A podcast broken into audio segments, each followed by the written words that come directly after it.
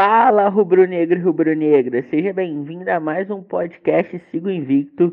Dessa vez o Sigo Invicto acompanhando novamente o Flamengo no Campeonato Brasileiro. Vamos trazer para você a análise de dois jogos, contra o Fortaleza e contra o Juventude. E aqui comigo temos Felipão. Tudo bem, Felipão? Seja bem-vindo a mais um podcast. Fala, Ferreira. Foram dois jogos aí muito diferentes, né? Dois jogos que correram de maneira muito diferente. E um contra o Fortaleza, que é um adversário que a gente já esperava alguma dificuldade, e outro contra o Juventude, que é um time muito mais modesto, mas acaba que o jogo teve uma situação muito atípica, e a gente vai falar aí um pouquinho sobre. O Fortaleza, que é um time que estava nas cabeças, né, tirou pontos do Atlético Mineiro, por exemplo, ganhou deles lá no Mineirão, e realmente a gente esperava que fosse um jogo difícil, né? E realmente foi um jogo difícil, é um time muito bem treinado, que tem até um conceito aplicado pelo Rogério Ceni, né? E a gente vem abordar agora, como sempre, né? Qual que é o nível do Fortaleza atualmente, Felipão? Então, Ferreira, o Fortaleza é um time que a gente tem que entender que ele vem de uma estruturação aí que não é de hoje, né? É um time aí que nos últimos anos vem se estruturando muito bem, vem com um trabalho de futebol muito bem gerido, desde lá os tempos que o Rogério Ceni era treinador, sempre com base, pensando no médio e longo prazo, uma tranquilidade para trabalhar, e até por não ter essa pressão dos times grandes, ele acabou tendo uma estrutura e um futebol acima de muito dos times considerados os 12 grandes, né? Hoje, por exemplo, um treinador, vai preferir trabalhar no Fortaleza do que trabalhar no Vasco, do que trabalhar no Botafogo. Com certeza, hoje, o treinador prefere estar no Fortaleza. E tem alguns bons jogadores, nenhum jogador estrelado no nível do Flamengo, mas você tem boas peças. Hoje você tem um bom treinador, né? Eu até, desculpa a pronúncia aí, mas é o Vojvoda, né? Que eu acho que é assim que se fala, mas que é um bom treinador, que vem fazendo um bom trabalho aí, vem ganhando títulos menores, o Fortaleza, não chega a ganhar uma Copa do Brasil, um Brasileirão, mas sempre faz jogos difíceis contra os grandes. Na última Copa do Brasil saiu só nos pênaltis contra o São Paulo, no Brasileiro, até mesmo contra o Flamengo do Jorge Jesus, fez o passar muito aperto, a gente lembra lá naquele gol do Renier. Então é um time difícil de ser enfrentado, é um time que se adapta muito bem às situações de jogo, igual você falou, é um time que ganhou do Galo no Mineirão, então a gente esperava um jogo complicado. O Fortaleza é um bom time e marcou a despedida do Gerson, né? Foi o último jogo do Gerson com a camisa rubro-negra. E quanto isso vai interferir no desempenho do time para o restante da temporada? Ferreira, eu acho que é um jogador insubstituível. E esse clima de despedida, eu acho que pode mexer com o psicológico dos jogadores, tanto por bem quanto por mal. No sentido de os jogadores ou estarem mais concentrados, ou às vezes causar uma tensão maior do nervosismo. Então eu acho que pode afetar de diferentes maneiras. Mas o Gerson é um jogador que vai fazer muita falta porque não tem substituto no futebol sul-americano. Substituto para ele só no futebol europeu. E o Gerson foi uma despedida emocionante, né? A gente deixa aqui o nosso muito obrigado ao nosso Coringa, nosso Vapo. Como a gente falou no último podcast, o Gerson sai, mas a cultura que ele implementou, todos os títulos ficam. Então, muito obrigado, que ele tenha muito sucesso no futebol francês, né? Agora, falando do jogo, Felipão, no primeiro tempo, o Flamengo foi muito bem, já fez 2 gols, Bruno Henrique chamou a responsabilidade, mas, novamente, o time podia ter chances de matar o jogo novamente, né? Qual que foi sua análise aí do primeiro tempo do Flamengo? Então, Ferreira, o primeiro tempo foi de um domínio quase que absoluto do Flamengo, até, eu acho, melhor do que o esperado, porque você praticamente não sofreu ou sofreu muito pouco e você ameaçou o gol do Fortaleza o tempo todo. Inclusive, eu acho até que o gol demorou um pouco a sair, mas saiu, né? O Bruno Henrique foi lá e chamou a responsabilidade, fez o primeiro, depois, mais próximo do intervalo, foi lá e fez o segundo. E o Bruno Henrique sendo esse cara que a gente espera, né? O Bruno Henrique de 2019, que decide jogos, que é o craque em campo, que não vinha sendo em muitos jogos e que estava na hora dele ser, principalmente porque Arrascaeta e Gabigol, que são esses caras, estão convocados. Então, essa era a oportunidade do Bruno Henrique voltar a ser aquele, voltar a chamar a responsabilidade, e realmente foi isso que ele fez. Eu acho que o time como um todo foi muito bem, e você teve o craque ali decisivo, que foi o Bruno Henrique. Mas aí, no ponto negativo, a gente fala do gol perdido, né, Ferreira? O Michael, ele perdeu uma oportunidade, que era só ele rolar para o lado, mas aí ele tentou chutar e perdeu um gol assim, que podia ter resolvido o jogo. Então, a gente tem a lamentar isso, porque o torcedor do Flamengo já sabe que se o time não mata o jogo de vez no primeiro tempo, no segundo tempo vai ter sofrimento. Ah, o Michael é sempre a mesma coisa, já deu pra ele no Flamengo, ele tem que ser vendido logo, ele é um cara muito esforçado, gosto da história de vida dele, mas ele é um jogador pro Flamengo, infelizmente, né? Ele não tem condições, assim como ele nem o Vitinho, pra vestir essa camisa do Flamengo. Aí vem no segundo tempo, né? Como sempre, o time deu uma relaxada e logo ali no primeiro tempo, primeiro lance do jogo, Fortaleza fez uns 1-0, né, Felipão? Aí vem aquela longa história, Fortaleza pressiona, o Flamengo defende, e o jogo tomou outro caminho que poderia ter sido mais fácil, né? Sim, Ferreira, é o que você falou. Ali a gente nem entendeu direito o que aconteceu, já saiu o gol. O time do Flamengo se enganou de achar que o segundo tempo ia ser tranquilo igual foi o primeiro, e nunca é. Até porque o adversário tenta se organizar, né? Igual a gente fala, você está lutando contra um time que ocupa aí a parte de cima da tabela, então é de se esperar que se ele foi muito mal no primeiro tempo, ele vai apresentar alguma melhora no segundo tempo. E eles foram pressionando e já saiu o gol, e aí vem aquele terror, né? E aí o jogo fica muito dramático, junta isso com o fato de ser a despedida do Gerson, tudo, ganha aquele ar de drama, que a gente... Eu acho que, tipo assim, é o principal defeito do Flamengo na temporada, né? Todo jogo tem esse drama, nenhum jogo pode ser tranquilo.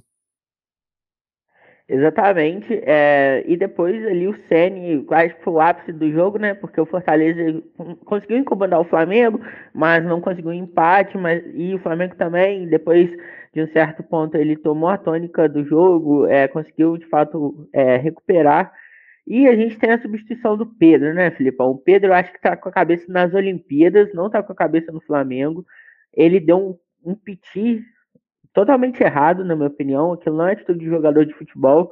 Ele expôs o próprio massagista do Flamengo, que ele ficou jogando coisa no chão para o cara pegar, atitude de realmente de jogador mimado, no sentido ali de pô, o cara, o Flamengo paga um salário alto para ele, o cara está reclamando, aí a pessoa que vai, que toma conta do clube, vai lá pegar o que ele está jogando no chão, isso não está certo. Ele é um ótimo jogador, craque de bola, mas o que ele fez está totalmente errado. Também acho errado a postura do Rogério Ceni de ter criticado ele publicamente. Isso é uma coisa que tem que resolver internamente, tem que ser cobrado internamente, mas foi uma atitude totalmente repreensível dele, porque ele não está com a cabeça do Flamengo, isso é fato. Eu concordo, Ferreira. Eu acho um desrespeito também com quem está entrando, né? Com o jogador que está entrando. Porra, você faz um xilique que você saiu com o cara entrando, ainda mais que era o Muniz ali, que vem bem, ou seja, o Pedro estava voltando de um coronavírus, que a gente sabe que às vezes atrapalha o rendimento do jogador nos primeiros jogos após ter se curado da doença. A gente viu isso acontecendo, inclusive, no Flamengo. Então, não sei se era um absurdo tão grande a substituição, mas é um comportamento totalmente antiprofissional de um cara que custou muito caro para o clube, que recebe um salário muito alto, que tem condições de trabalho muito boa, que é muito querido pela torcida. A torcida adora o Pedro. Pô, e se a questão das Olimpíadas, ele tem que entender que quem paga o salário dele, para quem ele está trabalhando, é o Flamengo. Que ele não tá deixando de ir para as Olimpíadas porque o Flamengo está sendo babaca com ele. Não, é porque vai ter brasileiro, vai ter Copa do Brasil... Então, vão ter jogos importantes em que ter o Pedro ou não pode fazer a diferença. O Pedro pode ou não decidir uma classificação. Então, você não pode liberar um jogador tendo a opção de não liberar. Igual eu falei aqui, a gente conversou bastante sobre isso semana passada. Então, eu acho sim que foi uma atitude muito repreensiva dele. E toda esse contexto que foi criado pela CBF, do Flamengo ter falado que não ia convocar o Pedro, logo depois a CBF convocou ele, foi uma afronta, foi justamente para mexer com a cabeça do jogador, e a gente viu que eles conseguiram mexer com a cabeça do jogador. Então é um desrespeito que a CBF faz com o Flamengo, é um desrespeito que aconteceu relacionado à convocação do Pedro, não é não. Por que não convocou o Rodrigo do Real Madrid? Porque o Real Madrid não deixou. Por que não chamou ele? Então, é um desrespeito com o Flamengo que a CBF vem fazendo. Eles querem prejudicar a gente, isso é nítido. Isso é de tempos atrás. E o Pedro ele tem que entender justamente isso, que o Flamengo que paga o salário dele, não é a CBF. E, igual a gente vem falando atualmente, ele tem que dar títulos para a torcida do Flamengo, não é para a torcida do Brasil, não é para pessoas que veem a Olimpíada, até porque a Olimpíada nem é valorizada. Acho até um absurdo ele querer jogar a Olimpíada, enfim, isso é uma coisa que não pode se repetir. Ele tem que botar a cabeça no lugar, porque contra o Juventude ele não jogou porra nenhuma também. Aí, Felipão, o jogo contra o Fortaleza terminou 2-1, né? Vitória importante do Flamengo, 3 pontos conquistados. E embora nós tivemos problemas, despedida do Gerson. E, novamente, muito obrigado, Gerson. Até a próxima. Não é um adeus, mas sim um até breve. Aí vem o jogo contra o Juventude. A gente nem tem roteiro para esse jogo, porque nem tem muito o que falar de futebol. É um absurdo times de Série A serem sujeitos a jogar naquelas condições. Mais uma vez, é um absurdo. Não tem como praticar futebol naquelas condições. Foi outro desrespeito com o Flamengo. Não tinha que ter jogo. Ferreira, não é só um desrespeito com o Flamengo, não. É um desrespeito com o próprio campeonato. Cara, imagina se alguém de outro país... Deixa eu ver como é que é o futebol do Brasil. A Elilira tá passando aquilo, mano. É assim, algo totalmente absurdo. Não tem como ter futebol profissional, nem nas divisões inferiores deveria ter jogo naquelas condições. Realmente, assim, algo lamentável. E eu não consigo nem criticar nem o treinador, nem os jogadores. Apesar de que eu acho que os jogadores demoraram a entender que não dava para nem tentar jogar, era realmente chutão para frente, bumba meu boi, vamos ver o que dá. Mas eu tenho muita dificuldade, assim, de criticar, de falar que deviam ter agido diferente, porque não tem condição, assim. Flamengo é um time de imposição com base no toque de bola, com base em envolver o adversário, e você não tem a mínima condição de fazer aquilo. Na verdade, você não tem condição de fazer quase nada, só de realmente chutar para frente, contar com a bola, fazer alguma coisa improvável, igual o recuo. Eu acho que o Mateuzinho, assim, foi um pouco inexperiente, mas também eu não consigo condenar ele, porque é uma jogada que, num gramado minimamente razoável, é uma jogada muito segura, se recuar para o Diego Alves, e o Diego Alves normalmente sai jogando com o pé muito bem. Então, realmente, assim, não tem o que falar, só lamentar. Eu não acho que é um jogo que serve de parâmetro para nada, porque, assim, não vai ter outros jogos como esse, né? Se tiver, nossa senhora, é para o campeonato acabar de vez. Mas, assim, eu não consigo fazer críticas, nem fazer uma análise, só realmente questionar, assim, como todo mundo está sendo prejudicado, o campeonato está sendo prejudicado, a imagem do campeonato está sendo prejudicada, e que não tem como não adiar um jogo desse. É realmente lamentável o que aconteceu. Cara, é um timezinho de Série B do Juventude, só assim que eles conseguem se equiparar com o Flamengo. Eles dependem de fatores naturais, de fatores extra-campos, que é aquele gramado encharcado, aquele gramado sem condições nenhumas de jogo. Não pode ter jogos nessa condição, cara. É inadmissível acontecer isso num Campeonato Brasileiro que rende milhões por ano. Um time não tem... falaram que o sistema de drenagem funciona, né? Mas me leva a questionar se realmente ele estava ligado ou se realmente ele estava funcionando, porque é inadmissível, cara. Desde o primeiro minuto a bola não rolava, a bola simplesmente parava na poça de água, cara. Isso acontece em várzea, em campeonato de várzea, em campeonato brasileiro de Série A, que rende milhões e milhões e milhões de reais. É inadmissível. Eu não sou um cara que fico nervoso com o jogo do Flamengo, mas hoje consegui me tirar do sério, para você ter uma noção. Então, esse jogo, cara, foram 3 pontos que o Flamengo perdeu para o Juventude, pode fazer falta ali no final do campeonato. E, cara, esses 3 pontos não vão voltar. Eu tenho certeza que no Maracanã, se tivesse 70% de condição de jogo, o Flamengo olhava, porque o time do Juventude é uma merda. É muito ruim, é um time de Série B, um time fraco, um time que depende de fatores extra-campo para sequer ganhar um ponto em cima da gente. Então, é um jogo realmente que não dá para a gente analisar fator bola. Não dá para botar a culpa no Rogério Ceni, porque desde o primeiro minuto ele falou para os jogadores do Flamengo que era um jogo diferente, que era para lançar a bola para frente, que era para chutar a bola para frente. Eles insistiram em continuar pelo chão, principalmente Diego Ribas, o próprio Mateuzinho, mas não dá para botar muita culpa neles. É o estilo de jogo do Flamengo, respeito isso, mas eles têm que entender que, igual, cara, jogando na altitude, era melhor ter sido esse jogo na altitude do que nessas condições. Foi o jogo que o Flamengo enfrentou as piores condições até hoje na temporada. E isso não pode acontecer, cara. Para um campeonato brasileiro, para o nível de um campeonato brasileiro, isso é inadmissível. É isso aí, Ferreira. Você tem razão. Realmente, se botasse o Messi para jogar ali, o jogo não ia render. Se botasse o Messi e o Cristiano Ronaldo ali, talvez não saísse gol. Se tivesse os melhores jogadores do mundo, talvez não tivesse. Então, a gente só tem que lamentar que tenha havido esse jogo nessas condições e não criticar. Até o time do Bayern ia sofrer dificuldades nesse gramado. E, novamente, a gente externa a nossa indignação. Espero que o Flamengo não tenha que enfrentar mais condições adversas dessas durante o campeonato, porque isso é um absurdo, é inadmissível. E outro absurdo também, eu acho que foi a postura dos jogadores do Flamengo. Eles tinham que ter reclamado, eles tinham que ter falado que aqui não tem condições de jogar, porque enquanto forem condizentes, a entrevista do Diego Ribas foi totalmente condizente. Enquanto eles forem condizentes, as condições vão continuar assim. Então já aproveita, já bate de frente de uma vez.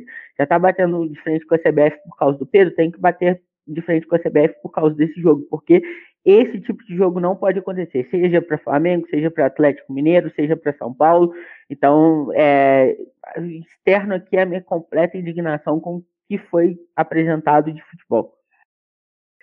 Então é isso, né, Felipão? Hoje foi um podcast mais curto, até porque a gente não tem muito para o que falar de futebol, já que o jogo contra o Juventude foi ridículo, e o jogo contra o Fortaleza, de certa forma, foi mais tranquilo de comentar. Agora a gente fica para os próximos jogos. O próximo compromisso do Flamengo é contra um outro time vindo aí de Série B, que é o Cuiabá. Dessa vez vai ser um estádio de Copa, vai ser em uma cidade que não tem condições climáticas tão adversas como o Caxias do Sul, então acredito que o time do Flamengo vai ter um desempenho bem superior. O Cuiabá é um time melhor que o Juventude, mas o Flamengo vai estar jogando em condições melhores, e quando as condições estão iguais, nós somos muito mais superiores que eles. É isso aí, Ferreira. O Flamengo vai ter uma sequência de jogos seguida, né, sem nenhuma pausa, o brasileiro. Daqui a pouco você pega o Galo, então o time tem que manter uma constância aí. Juventude, o jogo contra o Juventude, um capítulo à parte, mas manter a constância aí que vinha, a melhora defensiva que vinha apresentando, para ter condições de, quando os jogadores das seleções voltarem, Arrascaeta e Gabigol, pelo menos o time está ali brigando pelo topo. Que aí eu acho que a situação tende a se desenrolar bem favorável ao Flamengo. Notícia boa também, pode ser que tenhamos Brasil versus Uruguai aí nas quartas de final da Copa América. Então, teoricamente, ou volta Arrascaeta, ou volta Gabigol e Everton Ribeiro, né? Tomara que esse confronto aconteça mesmo, porque não dá para depender de Michael, não dá para depender de Vitinho, a gente precisa dos nossos jogadores de volta. Então é isso, galera. Desejo uma boa noite. Sigo Invicto agradece. Dou agora mais um espaço para o Felipão dizer um até logo, até as próximas. Agradecer quem está nos ouvindo e convidar para conhecer nosso trabalho no Instagram. Ficamos por aí. Um abraço. Um abraço, galera. Sigo Invicto fica por aqui. Até a próxima.